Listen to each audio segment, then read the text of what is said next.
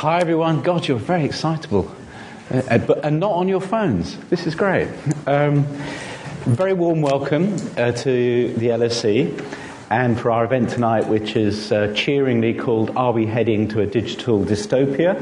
Uh, this is obviously part of the uh, LSE's festival, New World Disorders, which is continuing, I think, until Saturday uh, part of a whole series of activities at the LSE uh, this year, looking at how uh, the social sciences can tackle uh, global issues. Um, my name is Charlie Beckett. I'm a professor in the Department of Media and Communications here. I'm also director of something called Polis, which is the LSE's journalism think tank thinking of dystopia, uh, I joined the LSE about 12 years ago, I think it was, 14 years ago, and I wrote a lovely book about, it was called Supermedia, and it was all about how digital technologies were going to help transform journalism and make it more democratic and participatory. Uh, it was actually, the subtitle was actually called Saving Journalism So It Can Save the World. Um, and for somebody who's worked as a journalist for 25 years, that was, you know, charmingly naive, uh, as, we, as we've seen more recently to the extent that my, my last project here was chairing something called the LSE Truth, Trust and Technology Commission, and we reported in, in November. And it was about the information crisis in particular, you know, the fake news uh, panic, if you like. But more generally, it also explored some of the background uh, to this idea that there's something structurally amiss with our kind of digital media and communication. So if you're interested in, in this topic, look at that. But tonight, we've got three fabulous people to uh, look at this, this issue from uh, very differing perspectives. Next to me, very warm welcome to Sam Byers. Uh, Sam uh, is the author of something called, a book called Idiopathy, uh, and more recently, a wonderful book called uh, Perfidious Albion, uh, which is a, a, kind of black mirror um, saga about uh, contemporary Britain, very much related to this idea of a kind of, what's this, Orwellian, that's not quite the right word, but um, this idea that uh, the, the, digital is taking over our lives and not necessarily in great ways. Also, really pleased, my colleague Alison Powell in the middle there, who's uh, an assistant professor also in the Department of uh, Media and Communications, and Orla Lynskey, who's from the Department of Law here at the LSE as well. And uh, we are going to kick off, though. Uh, Sam's going to do a, a reading from, uh, from the book. Just some other technical bits. Um, obviously, you know, yeah, turn off your phones, please um, or at least turn, put them on silent mode. If, however, you wish to be uh, compulsively social, then the hashtag for this uh, is something. Where's the hashtag? The hashtag was called. Oh, sorry, here we are. uh, the hashtag is New World Disorders or LSE Festival. Not hugely imaginative. Perhaps you can come up with some better uh, hashtags. But Sam, please kick us off with a, an extract from Perfidious Albion. So I'm just going to read a very short passage. I don't think you need to know very much, just that it's a book about a small town called Edmundsbury, um, which has had the sort of controversial arrival of a tech park on its outskirts. And the central character, Jess, is walking through the town with her partner, Robert. And Jess, who sort of studies these things, is just thinking about the changes that have been wrought on the town um, following the arrival of the tech park. In the post tech park era, people half jokingly referred to as Edmundsbury 2.0, change was abundant. Touting for planning permission in a town not yet consenting to their arrival, Green had trumpeted their own efficiency and played up the changes they could effect. Sweeteners had been offered and accepted new cabling, a town wide private network, increased download speeds, heightened security. Convenience and modernity had won out over suspicion. Now, though, discomfort had crept back in. The aftermath of some intangible shift was in the air. It was something people talked about at odd hours, in the early morning after a night of drinking, at the end of a particularly reflective meal as the bill was being settled, the word uncanny was bandied around a lot. Visible change was no longer the issue. The unease stemmed from the unseen, from the near invisible yet perfectly measurable changes Edmundsbury's environment had undergone. Keen to invest in schemes that might not have brought any financial return, but which promised to accrue ideological interest, Green had offered to help the town meet its goal of becoming more environmentally sound. The project was heavily publicised, but the details were not. How many people in Edmundsbury were therefore conscious of the fact that the illumination emitted from their once familiar streetlights had shifted ever so slightly along the spectrum? Was anyone aware, as Jess was, that the direction of this shift was, to a fractional but nonetheless important degree, closer to full spectrum daylight, meaning that almost undetectably anyone out walking after dark was subject to a micro alteration of their circadian state. Even when changes were digital, the effect, Jess knew, could be physical. Complaints about traffic had increased by almost 200%. Local opinion held that the arrival of the tech park had led to the arrival of more people, which had in turn led to greater congestion on the roads, an assumption that clearly had at least some basis in reality. But plotted on a graph, the increase in internet speeds and the increase in traffic complaints could practically be overlaid onto each other People's collective capacity for patience had decreased in inverse proportion to their expectation of immediacy. As she and Robert walked towards the town centre, Jess considered the way in which all of these individually small and almost unnoticeable changes in experience added up to a seismic shift in consciousness. Around her, perfectly unaware people traversed pools of altered light their senses tuned to new pitches of speed and immediacy. Perhaps she thought their heart rates were infinitesimally accelerated, their pupils microdilated, their breathing a quarter of a respiration faster and shallower. Perhaps all these adaptations in what they saw and how they saw it added up to something irreversible, evolutionary. Or perhaps the creeping change responsible for Edmundsbury's collective, semi conscious unease was nothing more than the digital mimicry of an organic inevitability. Progress was always present, it was only its speed that changed, from faster than light down to glacial, imperceptible to vertigo inducing. Nothing was ever stable, nothing was ever at rest. Right. Just quick question, Sam. In, the book then goes into a most, well, rather complicated um, plot lines about the uh, sort of systematic, um, malign uh, environment.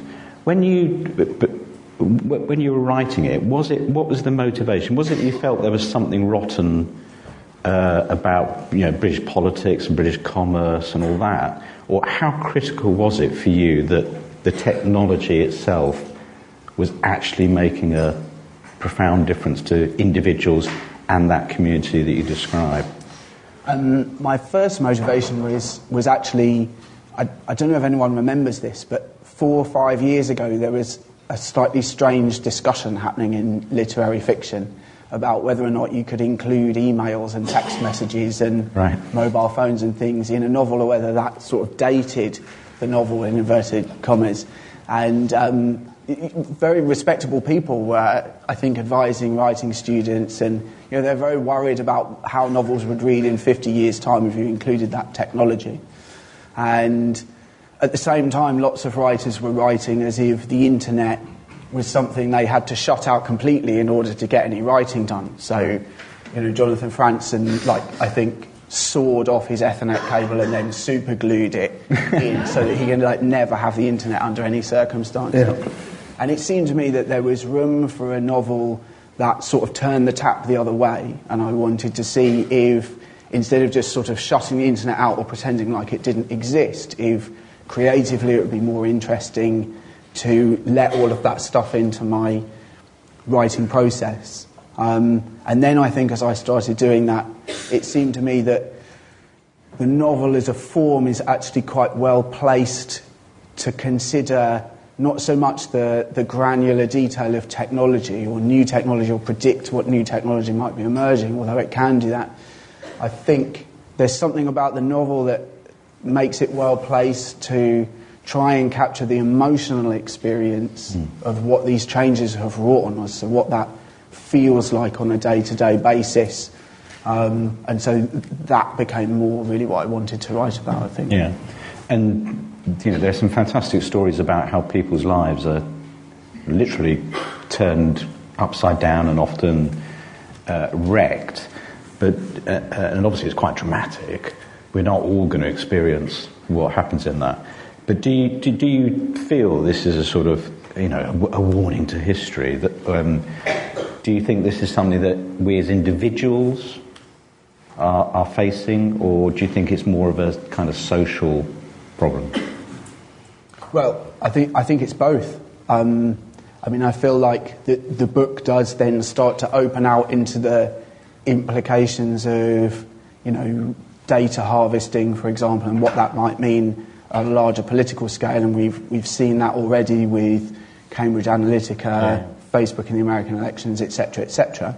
But I think we do also need to be conscious of very individual, personal changes in our lives, it may not be like the kind of scandal that affects the characters in the book, but all of us are managing things on a much, you know, a, a hugely changed time frame. Yeah. And, um, you know, we have to think about our own personal capacity for managing those things as well as just looking at it in a, in a structural yeah. way.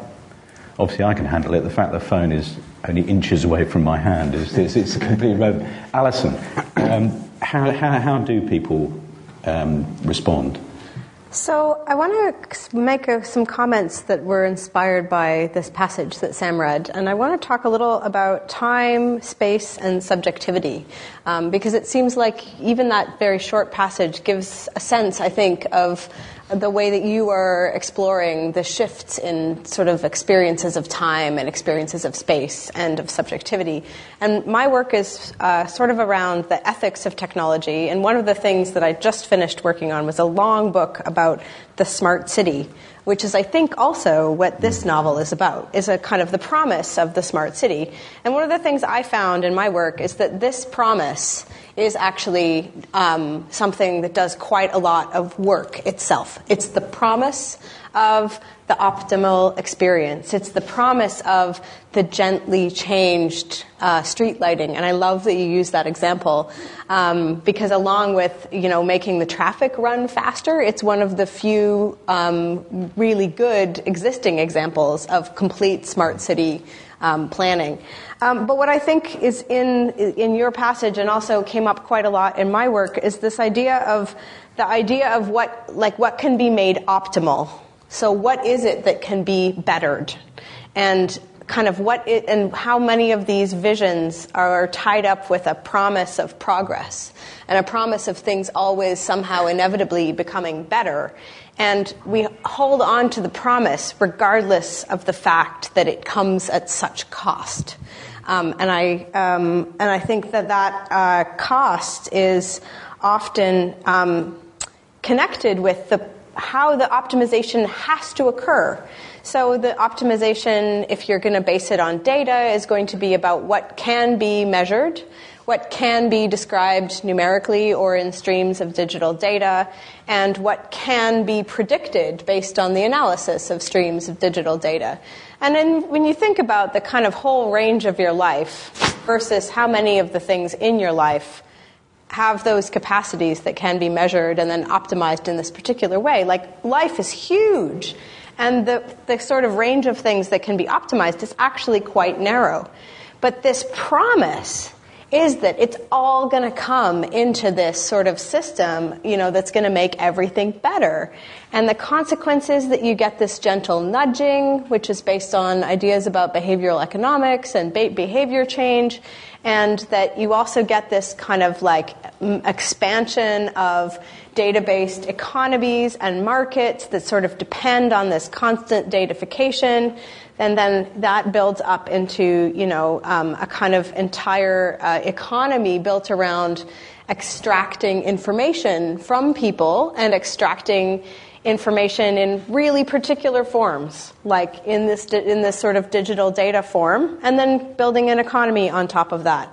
And maybe none of us really wanted to end up in a world where very important parts of our personal lives are transformed into digital traces that are traded and generating value for someone else. And somehow we ended up in this situation because of this alluring promise of like the optimization of so much of life.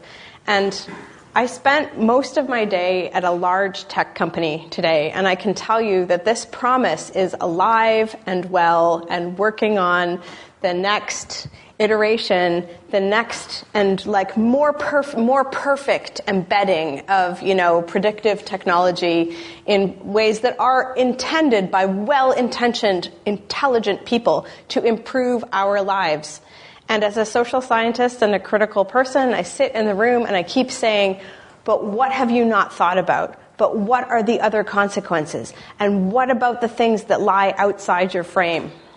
And it's my role that I've chosen. Uh, it also somehow seems endless, um, but I think those are the questions that we are all asking ourselves, and maybe um, the questions that Sam is helping us to think about um, in, in, in the context that he investigates, and maybe the questions that should sort of take us to a place beyond this alluring promise of progress. Just quickly, Alison, just come back on. The, the, the, we're talking about sort of disorders and dystopia. Um, I don't know how comfortable you are with that word dystopia, but in a way, what you describe, you know, what's wrong with that? What, what, what's wrong with that? What is troubling about it? Definitely, there's a sort of systematic shift. But why, you know, this is a, you know, talked about the promise, the, the promise has delivered marvellous things. You know, search, sociability, shopping.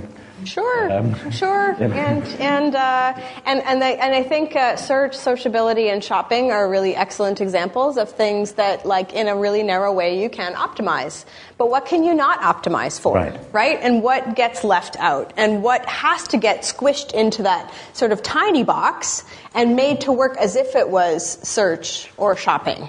And when we think about sort of data-based economies and how uncomfortable we might feel about kind of constant surveillance, which is presumably also the direction that your um, sort of smart town goes, the pervasive surveillance is somehow required because it optimizes for safety, for example, because it optimizes for seeing more things, generating more data, data streams, from the records of people walking down the street that previously weren't recorded in this kind of form.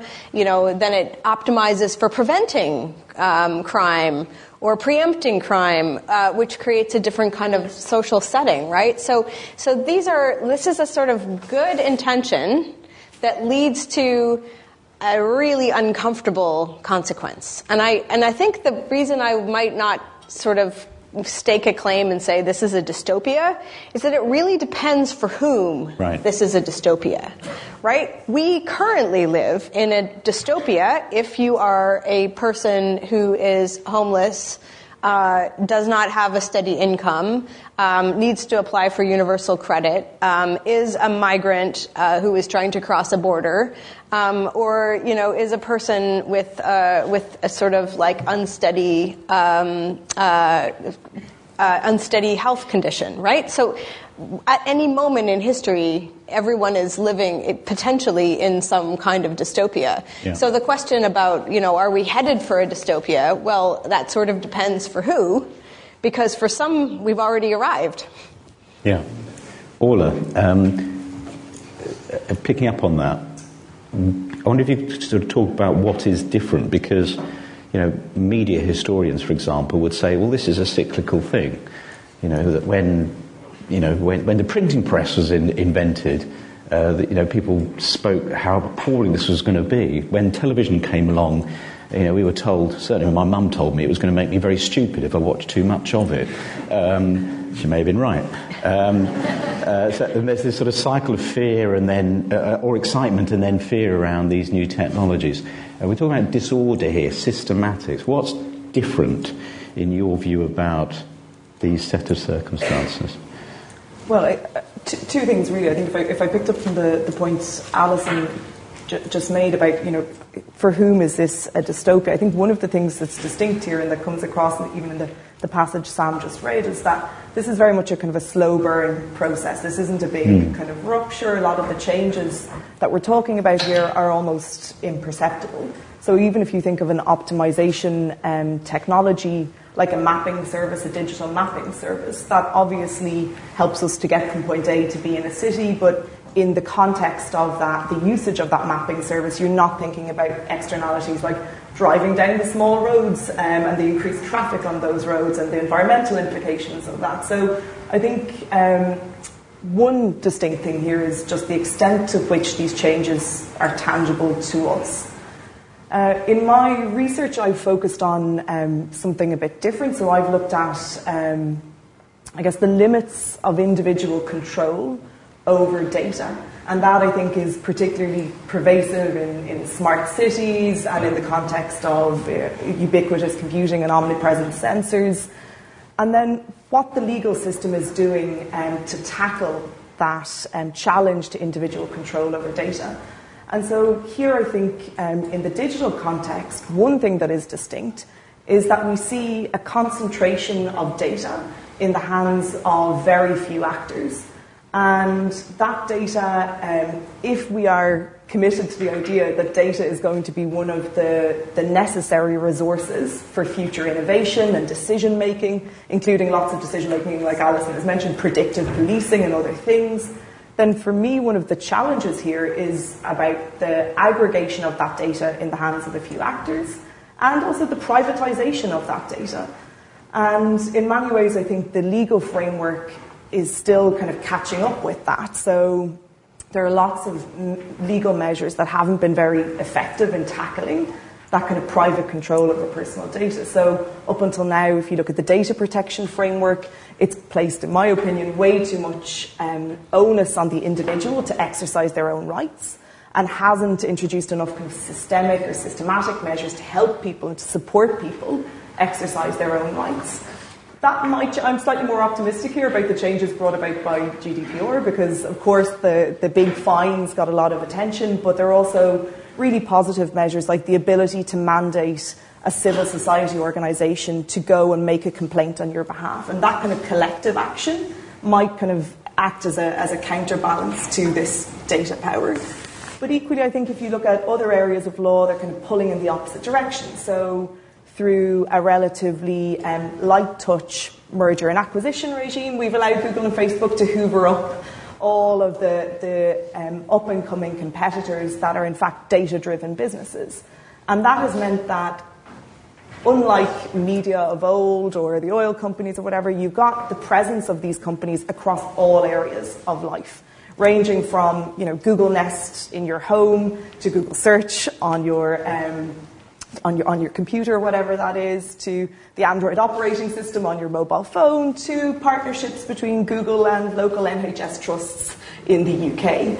And so once you start to aggregate that data, you get a far more um, pervasive and invasive picture of what's happening in, in individuals' lives that, that no government has ever really had before. And so that's, I guess, one thing I would be concerned about, and I think a, a theme that emerges from the book as well. Yeah. And, and obviously, it's still quite early days. I mean, we, we as I said, we did, we, we did this Truth, Trust and Technology Commission report, which basically said something must be done. It's very complicated, and we have to sort of be quite tentative about what we do. How, how powerless do you feel? Because I think as individuals, we feel a bit swamped by it all. We don't look at the terms and conditions before we accept them. Um, we are disturbed by the, the, the, as you say, the sort of subtle unknown effects, for example, about our children going online and so on. Uh, how, do you, what, how do you see the sort of appetite amongst, I don't know, lawyers, but also policymakers and politicians to even understand this and then act upon it? Yeah, I, I, I, do. I'm again quite optimistic there. I do feel like something has changed over the past um, year or so, insofar as this has really caught the attention of policymakers. Um, the pushback is always, well, we as individuals have not stopped using these services, but I think it's far too simplistic to simply say that. Well, people, people are okay with this because they continue to use Facebook. Well, realistically, you have to see that Facebook mm. is something that is, um, for instance, very well, very widely used in professional circles, for personal circles. People have their networks there. So I think, again, this goes to the point that it's, it's too much to push this back on individuals alone. But in terms of the, the types of changes that you might see, well, we've seen um, the European data protection agencies, for instance, are now able to club together to have a form of pan European regulator, which will be able to take um, actions against companies operating across borders, something which we didn't have before this all fell on the regulator in the in the country where those those companies had their main establishment, and this led to a lot of fragmentation, but also weakened the power of the data mm. protection authorities. So things like that, I think, could be useful. You're also seeing from competition authorities. So the German competition authority has, for instance, recently taken um, an enforcement action against Facebook on the basis that it is um, collecting data from individuals, not just when they use the Facebook site, but when they use any web page that has the Facebook plugin embedded. And that's the type of thing that, first of all, users aren't likely to realize. And secondly, even if they do, they might not have the technical capability to turn off that, those functions or realistically the choice to be able to do so. So when you see those regulators step in and actually take enforcement action, I think this is the first time we're seeing that happen across the board um, and in a more systematic way, which I yeah. think is promising. Sam, she's, she's used the dreaded optimism word, you know, um, it's, like, it's like rather cheery. I wondered how you felt, I mean, uh, in the book, how much the technology really scares you, or whether it's a metaphor for, I mean, as Alison mentioned, you know, there are real world problems that people have. Are we, in a sense, getting distracted by the, the black mirror, you know, shenanigans of the, you know, the, the technology. Yeah, I know what you mean. I'm, I'm certainly not a complete digital skeptic. You know, I think we can, we can point to many exciting things that have happened as a result of the new technologies that we have. I think there are far more opportunities for um, political organisation, for example, activism. Um, so I, you know, I, I, don't think it's a kind of um, I, I, don't feel strictly dystopian about it, but I suppose another way of thinking about it, is, just to pick up on what, what you were saying, Alison, um, in, in, terms of who, who is a dystopia for, yeah. another question might be like who gets the good technology, I think. And, you know, you were talking about people who are maybe on universal credit or... So I think it's very easy to almost buy into what you were talking about, about like the, this promise and this allure of um, hyper advanced technology, stuff that's going to do stuff so quickly, everything's going to be so convenient. But equally, I think we've seen a rise in what you might call like digital barriers or digital right. gatekeeping. And so, you know, if you want to go to your local social services, for example, and ask for an occupational therapy assessment, that used to be really easy. You just phoned their number. Now you're probably going to be told to fill out an 11 page web form circa 2003 that like doesn't work on possibly on a computer you don't even have yeah. to begin with. And if you want to claim universal credit, you're going to be directed to your online portal, which probably doesn't work very well on your mobile phone, and maybe you don't have any data. And even you know, if you're complying with the terms of your benefits and you're going to job interviews, some of those interviews are going to be digital interviews or automated interviews. So I feel like it's very easy for us to kind of maybe get wrapped up in the, you know, the, the bigger kind of structural questions and also in this idea of some of these digital technologies as being really amazing, um, you know, futuristic things. But I think we're also seeing what you might call like the naff end of technology. And I think you're right. I think that feels very much like a dystopia to people who are trying to use it to achieve something that 10 years ago would have been very simple. Yeah. I mean, this is also a question about system design, right? So, like, you have a, a, whole system. Let's say the system you were describing, like, you want to get, like, you want to register for a GP, um, let's say, because, you know, many, many people have to do that. So, there is a system that is bureaucratic and people based that you can use. There's also a system that is, you know, seamless, digital, and cuts cost that you can use. The question is like who benefits and who's and and and who's you know, who benefits from the lessened cost of the digital system? So it could be that the NHS benefits from the lessened cost of the digital system, but it could be that the actual like organizational cost is being borne by many more people who have fewer personal resources, right? So that's a form of structural inequality which is like reducing cost reducing complexity for some actors, but increasing cost and increasing complexity for other actors. So I think that you know, these technology, technologies are never truly neutral, right? They have a kind of the capacity to, to act and to transform things in the world. Um, and with like really interesting, you know, cutting edge um, automated decision making systems, for example, like as these are developed, it's very important to think about who is likely to benefit from them, um, whose costs will be reduced. Uh, those of us in this room who, you know, have mobile phones can order food to be delivered literally anywhere we are. That is a lowered cost for us but it might be those uh, uh, might have a higher cost for someone else who now has an unstable work situation because they are an Uber Eats bike driver and you know they don't have consistent employment and they are classed as an independent contractor which means that if they are sick they don't get sick pay. So these are also things that are not only to do with technology, they're really to do with the design of systems and the application of technologies to, you know, um, existing social relations. Yeah. And how, I'm going to go to you in a second uh, if you've got questions or comments for you to chip in. Is, I don't know if I'm allowed to ask this, but you both got young kids. And I wondered how much you think this is a generational shift how different do you think? Are we on the cusp? I mean, I mean the internet's been around for a bit, social's been around for a bit already, um, but how much of a, a, a, a sort of, you know, um, what's the step change, generational change we're witnessing, or is this more evolutionary? How, how, have we overbought into the idea that everything's going to be disrupted and profoundly changed? I got the easy question. yeah, on a scale of 1 to 10.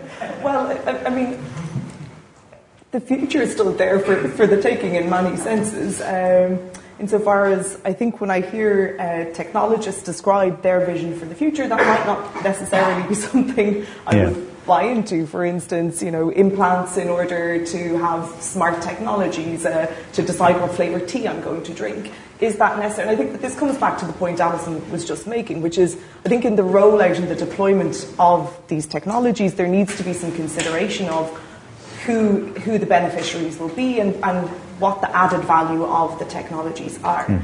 So I guess in the research I've been doing recently, I've been looking at um, the rollout of predictive policing technologies in the UK, which are being used in, in two different ways. One to um, identify kind of systemic risks. So, where do you think the next crime hotspot is going to be? And others to, to look at um, more individualized decision making about whether or not you, you think a particular person is more likely to reoffend in the future.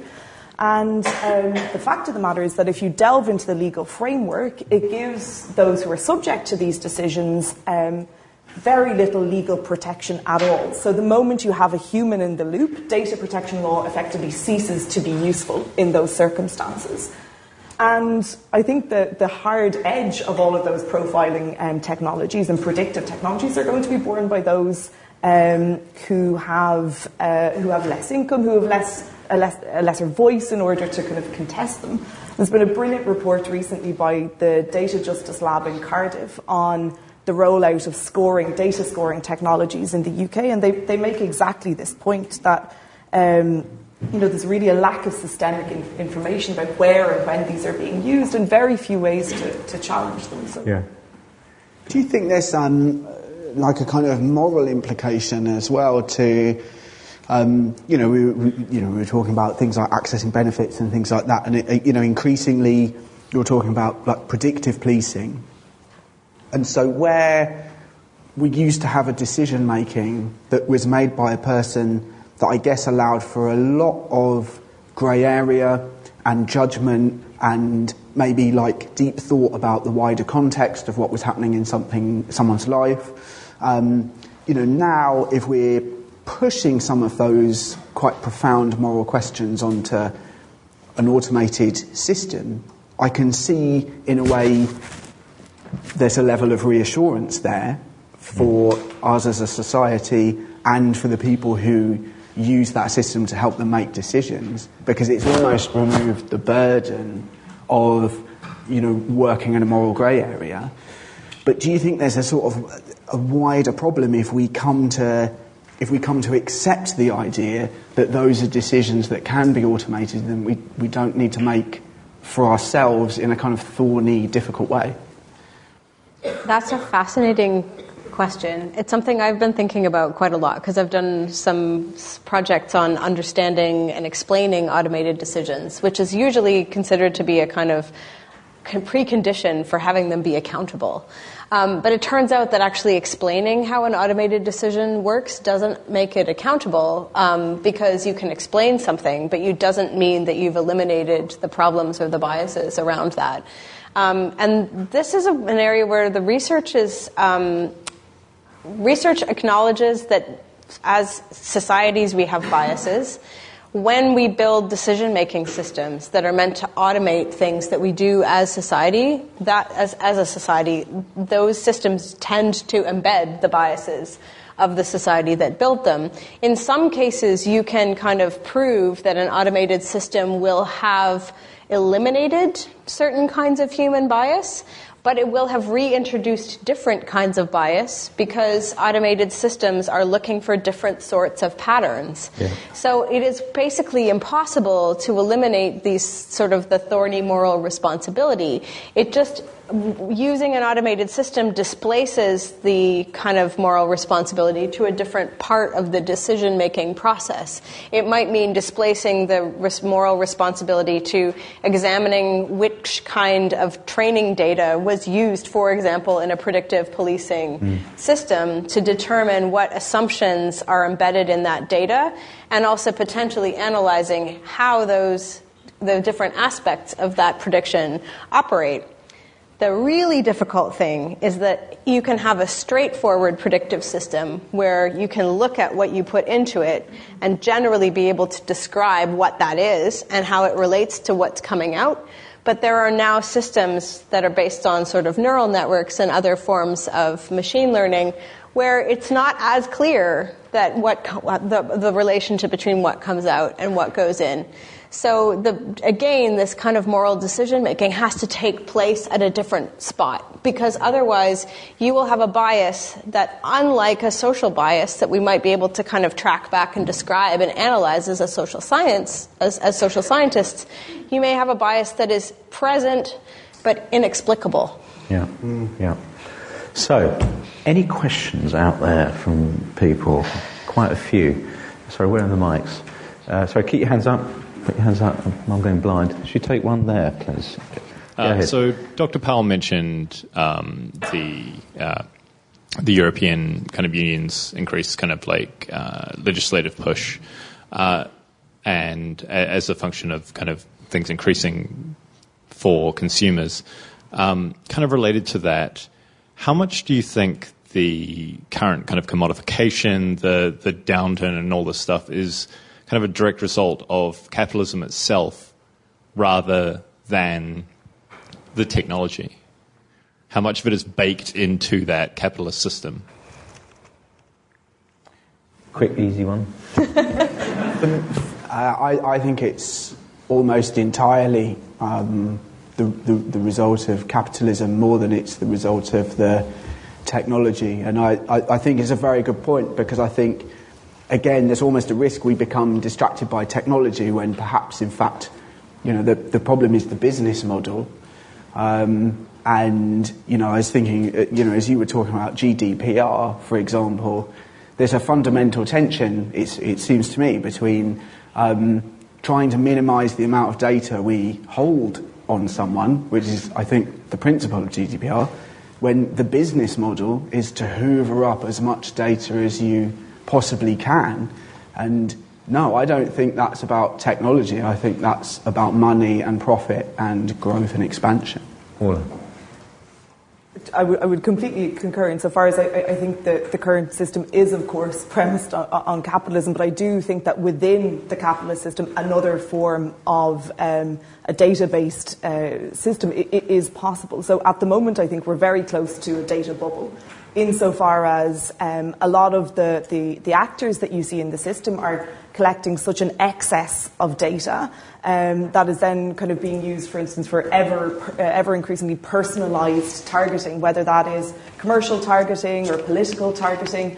Whereas I think if you pared things back a little bit, you could, you could actually have a functioning internet without um, so much data collection by doing something really simple, like instead of having um, online behavioural advertising, having contextual advertising. So when you enter a search term into Google search engine, like bicycles in London, you get um, advertising that's relative to that. But at the moment, the system is propped up to a large extent by the, the online advertising um, networks and they are in turn propped up by the platforms that are entirely supported by them. So the platforms could make a little bit more money by um, making a little bit less ad revenue, by having slightly less effective ads, but that were not based on such extensive data harvesting. And I think regulators in Europe at least are cottoning on to that, and there is an increasing push in this direction for data minimization. So absolutely, data minimization doesn't mean no data collection, it just means the minimum amount of data collection needed for specific purposes. So you, I, I, think we can have it. I think we can have our cake and eat it. uh, yeah, and I think also even in smart city design, it might be possible to advocate for a minimum viable datafication of you know urban systems as well, um, and to think again about which things, what are th- which are the kinds of things that are maybe narrow, which can be optimized through these sorts of data based flows? And what are the areas in which we should just have the right to be suboptimal? Well, one over there. Um, thanks, Richard Knight from Imperial College. Um, so, artificial intelligence is leading to some jobs being uh, lost to humans and given to machines. Um, but some tech companies would say that's okay because we can use universal income, um, and that would level um, the social cost to some extent. Uh, but I wonder if that legitimizes artificial intelligence taking uh, some jobs that maybe don't need to be taken, or maybe optimizing parts of society that don't need optimizing, and uh, accelerating us towards that digital dystopia. I was wondering what thoughts you would have on UBI policy.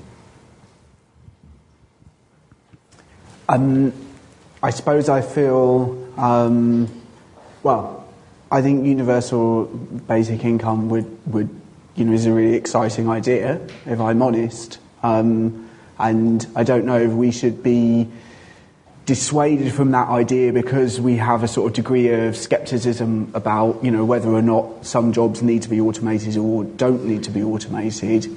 Um, and I think you know, our current benefit system is completely broken um, and is leaving people literally destitute. So, you know, we're probably heading for some kind of radical change to the way we think about those things anyway, of which automation is possibly only part of the equation. And again, it might be, it might end up being a moral and ethical question. Um, but I also guess I wonder, you know, part of the question isn't just about losing jobs, it's about, you know, like you were saying, what kind of jobs people now have. So people may still be employed, but I think we need to ask questions. You know, we were talking earlier about Facebook content moderation, for example, which is a job that didn't exist however many years ago, and is a really horrible job.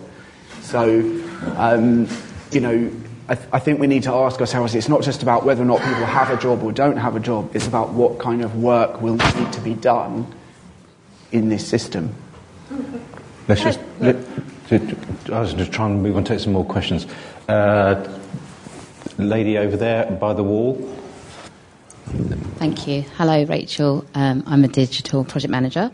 So, uh, my question is um, one common theme that comes from the panel tonight is the negative impact of um, dystopia on the disadvantaged, on the, dis- on the disadvantaged. So, how do we as professionals and future professionals and academics properly address this? And are we too late? Oh. Never too late. Surely. I would agree also with the idea that things are never too late. I think that like other worlds are always possible. Um, and, uh, and so if we think about this idea, instead of thinking about the disorders part of this um, festival, we think about the new world part of this festival. Um, and think about other possible worlds that are already existing. Um, some of my other work has been focused on how people have reimagined and reappropriated technology. Um, most recently, I've been a little bit cynical about this, um, but my cynicism is mostly to do with these kinds of structural problems and systemic problems that I identified. People trying to do things differently with technology often run into the same problems, which have to do with how the social system is constructed. Um, so, for example, I looked at a really interesting project where a community was using um, sort of uh, sensing systems to try to identify um, problems with damp in their community, um, which sounds on the surface like a really great project because you can identify damp and maybe you can have a discussion about how to fix damp houses. But it turned out that the main problem with this project which produced a lot of really interesting data that the community was able to like reflect on and talk about together. The main problem was that this um, installation of damp sensors in people's homes was also occurring at the same time as the co- local council had eliminated the position of the damp inspector, who was the, it, the expert who had previously examined houses to determine the extent and, and uh, severity of a damp problem. So again, there are like lots of ways of thinking about how do you equip a community with a technology to have a conversation about something that matters to them without removing the mechanism that puts that conversation into the bigger institutional context. And so I would say thinking about those kinds of issues is important. Yeah. Really good question. I'm going to take the lady in the middle there that I was trying to take before. Thank you. Um, I think, first of all, um, when we, I go back to what was said earlier on, when the book printing happened, that took quite a long time to make all the changes and for society to adopt to that. And a lot of the people at these times, the elites, probably weren't very happy with what was happening, that a lot of people could now read and so wanted to participate in society. So I think the question is really, as societies, how we deal with that. And I think we've been in kind of a data oblivion where it was so exciting in the beginning that we all kind of jumped into it and were really excited. And now we're starting to realize and what I was wondering, because you talked about what the European Union has done, but Governor Newsom in California has just come out with a very different proposal, which I find interesting because again, you see different approaches from Europe and um, the US. If they're good or bad, remains to be seen, but it's interesting that he focuses very much more on the individual and he wants somehow the funds that go currently into the big tech companies to be redistributed because there is no equilibrium in his assessment between what we give and what we get. And I was wondering what your thinking is on that. Yeah, I think what's happening in the US at the moment is fascinating insofar as if you look at it from a, from a data protection perspective, for years I think we would have said that the US and the EU were at totally different ends of the spectrum in terms of how mm. personal data was regulated, with broadly speaking, the US not regulating the private sector at all. And then um, over the past um, year and a half or so, you saw California take a first step by introducing this really comprehensive, strict data protection law um, leading to a kind of a panic, I would say, amongst the tech companies who realised that this could happen across various states in the US unless federal data, data protection law was um, introduced. So then you see the tech companies lobby in Washington for an all encompassing federal data protection law to prevent this kind of more strict law emerging across the states. But ultimately, what we will end up, because I guess their thinking is that it's easier to lobby federal rules than it is at, at state level. So more kind of veto points to, to water it down um, in the legislative process. But ultimately, I think we will end up with federal data protection law in the US, which is, which is incredible. On this issue of, of taxation, I mean, this is something that also came out in the, in the UK um, in the DCMS report on um, disinformation this week. The idea that you would impose a levy or uh, of some sort of levy on the big tech firms in order to um, well, various ideas to, to increase digital literacy amongst children, to, to fund journalism. I think everyone's thinking of ways to kind of extract from them and to, to rebalance somehow, I guess, recognizing that at the moment things are quite unbalanced. Yeah. Either you want chip in? If not, I'll grab another one. Uh, right on the, again, to the wall, please. I don't know if you can hear me, but I'll, I'll carry on. Um, uh, Dr. Powell, you, you, made a very interesting comment uh, right at the beginning when you said good intentions can lead to uncomfortable consequences. Um, and, I, and I do wonder how good uh, some of the intentions are of uh, some of the people who are working in the tech industry. And, and if we take, for example, um, uh, the scale of regulatory non-compliance in the tech industry, and quite often the glorification of that non-compliance. Um, if we take the Uber um, uh, market expansion model for as an example, Uber lands in a particular market, runs roughshod uh, across all of the uh, uh, employment legislation in that particular market, um, and then destroys competition, and then proceeds to figure out what the laws are in that particular country. And we hear so many startups claim to be the Uber of this and the Uber of that. Um, and so, so I do wonder whether that in itself is, you know, heading, leading us more quickly towards that digital dystopia.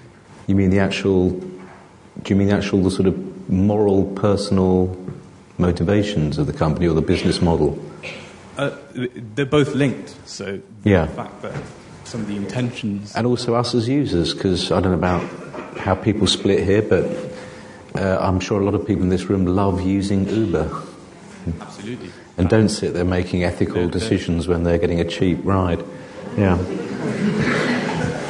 So like the philosopher always gets stuck with the really easy questions like what is ethics? Why don't we all who has ethics and when? Um, but these are really excellent questions and i think i some of this is you know endless has been endlessly debated for the last 3000 years like what is it to be a good person? How do i know if i am being a good one? Um, what is uh, human flourishing anyway? Um, how should we define it? Um, and we are at a kind of really interesting social moment where, in fact, like many of our innovations that we have built, have provoked these kinds of questions on an everyday basis. And I actually think that this is a really very interesting phenomenon in itself. Uh, so the fact that we are asking about the relationship between people's individual motivations, their willingness and interest um, in doing something good or well, the capacity of our social institutions to sustain whatever feelings people might have about doing things good or well, and of course these external pressures to succeed in other ways. Right? I do a project with um, uh, Internet of Things startups, and um, even the ones that are self identified as tech for good um, have a kind of investment framework where they're looking for the next uh, influx of investment money, and it's either that or they don't have a job, and that feels really like a like a compelling material constraint on how they are going to act well and behave well in the world. So I don't think these things have easy answers, but I'm really happy that the difficult questions come up so often. Yeah. In a way, Sam. Um, you, you were suggesting that the, the, novel is a wonderful way to deal with it, these issues because, in a way, it, it, this is the perennial task of, the, of, of the, the, classic idea of a novel is to deal with that holistic idea, the personal, the social, uh, the external. Um, I suppose Dickens was dealing with this when he was talking about the Industrial Revolution and Christianity and you know urbanization. Um, yeah, and it's, it's a question that's almost baked into the form of the novel itself because we could go all the way back and talk about the invention of writing, which was supposed to be both um, a cure and a poison, mm-hmm. you know, a cure for memory and the thing that would stop us bothering to remember anymore. Yeah. Um, so it's, it's almost sort of there inherently in any act of writing. Um, and I suppose what the, what the question sort of reminds me of as well is this, which I do think the novel is quite well placed to explore, is the relationship between utopia and hmm. dystopia. And, you know, if we're saying, I, I, I can totally believe that some of the people designing some of the things we now have they really believed in their own dystopia. I, I, like, I'm sure it's very easy to start out and you've got a great idea and you can see how it's going to change the world, and you are thinking in a very utopian way. The problem is that the minute you start believing in your own utopia and feeling that you need to thrust your idea of utopia on other people, you're into very dystopian territory. And I think one of the things that has probably happened is that we've had a period of almost sort of like unchecked dreaming, if you like. Right. And now the reality and the ramifications of some of the things we've kind of dreamt up are, are starting to catch up with us. So, in that way, yeah, I mean, the, the novel's well placed to explore the relationship between utopia and dystopia and probably end up coming to a place where they're, they're very similar things, actually. Obviously, I've got to say that social sciences are also ideally placed to, to grapple with these, but um, humanities too. Should we take one last brilliant question? Has anyone got a really, really good question, though? Put your hands down if you haven't got a, a really, really good, really good. Start, yeah, they're starting to get worried, aren't they? Yeah, yeah. You, sir, in the middle, go on. You have the look of a brilliant question about you. Thank you very much. Well, I'm, I'm still sort of uh, feeling the need to tease out an answer to the, the headline behind you there. What was the Uh, headline? if or if we're not heading towards uh, a digital dystopia. So, if I might, I'd like to just first make a, a brief statement and then follow that up with, with a question for the panel. So, um, if one was to sort of break down the human mind and view it as a stimulus response machine in the sense that we are sort of exposed to stimuli, and then there's an emotional processing going on, and then we emit a response, right? And, and in my mind, this is kind of the kind of data that we're, we're collecting.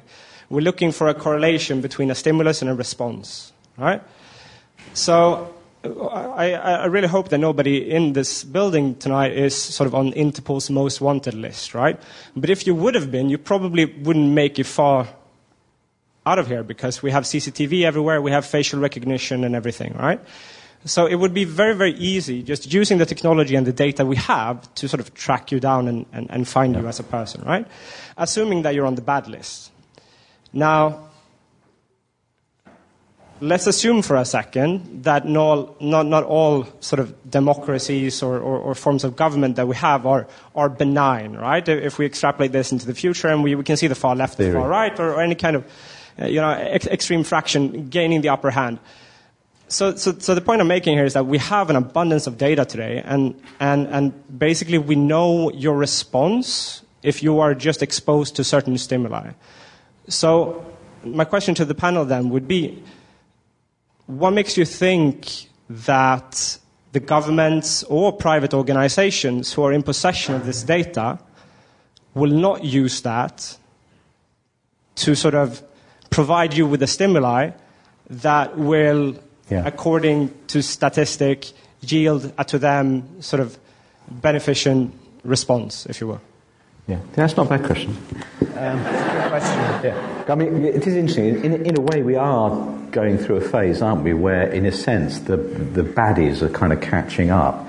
You know, the, the, the, the authoritarian, if you like, populist governments, perhaps, you know, some of the um, less noble corporations are sort of catching up with the technology. Um, and clearly, you know, technology is not neutral and can be used in malign ways. Um, and in a sense, I think one of the problems is we are complicit. I wasn't joking about the Uber thing, but it delivers wonderful benefits to us.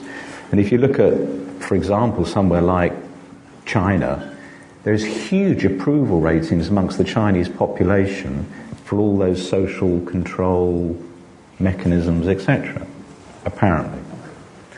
What's the path of resistance, panel? Oh, the path of resistance. Oh, God. See? But first of all, is everyone good? And second of all, what are we going to do?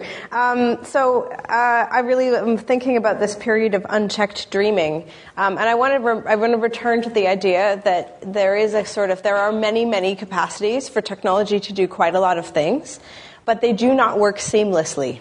And I think this is also something that must that we must sort of remember, um, especially these technologies that are primarily built around a kind of promise. Um, it is possible, yes, for um, sort of traces to predict actions before they occur, and Orla can speak more to this. Um, but it is also pro- completely possible for these systems to not operate correctly, to break, to glitch, to be um, based on poor data. And these are places, I think, these are the sorts of fractures and fissures that point out the, um, the, the sort of limits of the dream and the mechanisms of the reality. And these are the places that regulation addresses, these are the places that social norms address, and these are the places where technology also begins to fail. Um, and I think that there are good places for us to focus so that we can think about um, what the limits of things are rather than yeah. actually like perpetuating the myth that the all-knowing all-seeing eye will somehow anticipate everything Orla? Yeah, well, in, in terms of, of that question, because I think that the, the privacy lawyer is normally kind of the, the paranoid one um, on, on any panel, but I, I would say um, here that the, the, trick is, I guess, not to be complacent. So, on, on that question of why aren't we, uh, you know, worried about this, or should we not be worried about this? I think we absolutely should.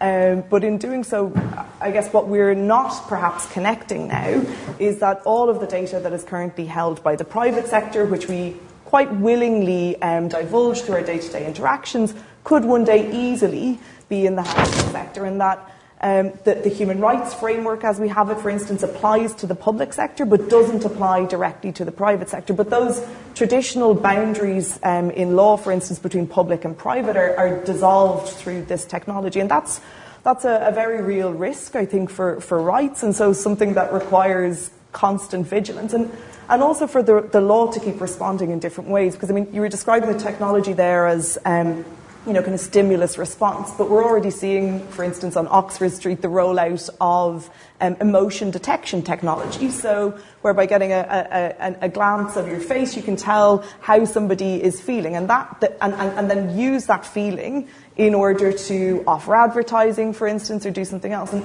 what I think is really example or interesting about that type of example is that it overrides the, the, the, principles that underpin the law, which is that we will behave rationally, because the technology itself is designed to override our rational responses and to simply play on, play on emotions. And, and so I think the only way to respond is through constant vigilance, which is a bit tiring, but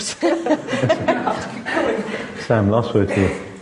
Um, Firstly, I, I don't have any faith at all that those kind of powers won't be abused by corporations and by governments. I, I feel that we've already seen that happen. So that's not something we need to kind of project into the future to think about. That's something that's already happening now. And I suppose that's, you know, you were saying you wanted to come back to the question. I suppose that's why I find the idea of dystopia perhaps unhelpful because it implies this kind of looking at the present through a lens of an imagined future.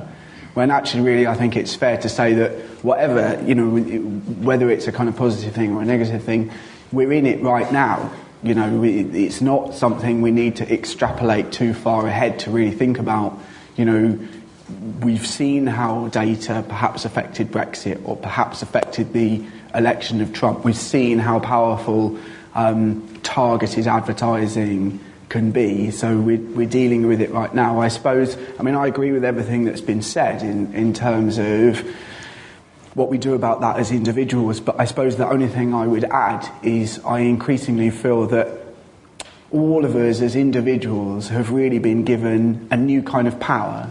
All of us now have a platform and a voice um, that we wouldn't have had access to before. And because the vast majority of us aren't actually used to having that kind of power and that kind of responsibility, we're all going to have to develop individual and collective new frameworks of ethics and responsibility eh, in order to shape the world we want to live in. So every single one of us has a responsibility to think about what we share, what we amplify, what data we give people, and those are going to be questions we can wrestle with them as a society, and we can we can pressure tech companies and legislate, etc., etc. But whatever we do, we're still going to need a core of individual moral responsibility at the heart of it, or it's just going to keep not working. Challenging. Um, obviously, as we've seen tonight, these issues are hugely complex and sophisticated and shouldn't be reduced to simplistic uh, notions. But I'm going to do that. How? hands up, those of you who, after this wonderful hour of discussion, uh, think think more that we are heading to a digital dystopia. Hands up if you become more pessimistic. Mm. Hands up if, like me, you just think it's just, just a moral panic and we'll get over it in a few weeks' time. yeah. Okay. I lose. Thank you very much, Orla. Thank you very much, Alison. Thank you very much, Sam.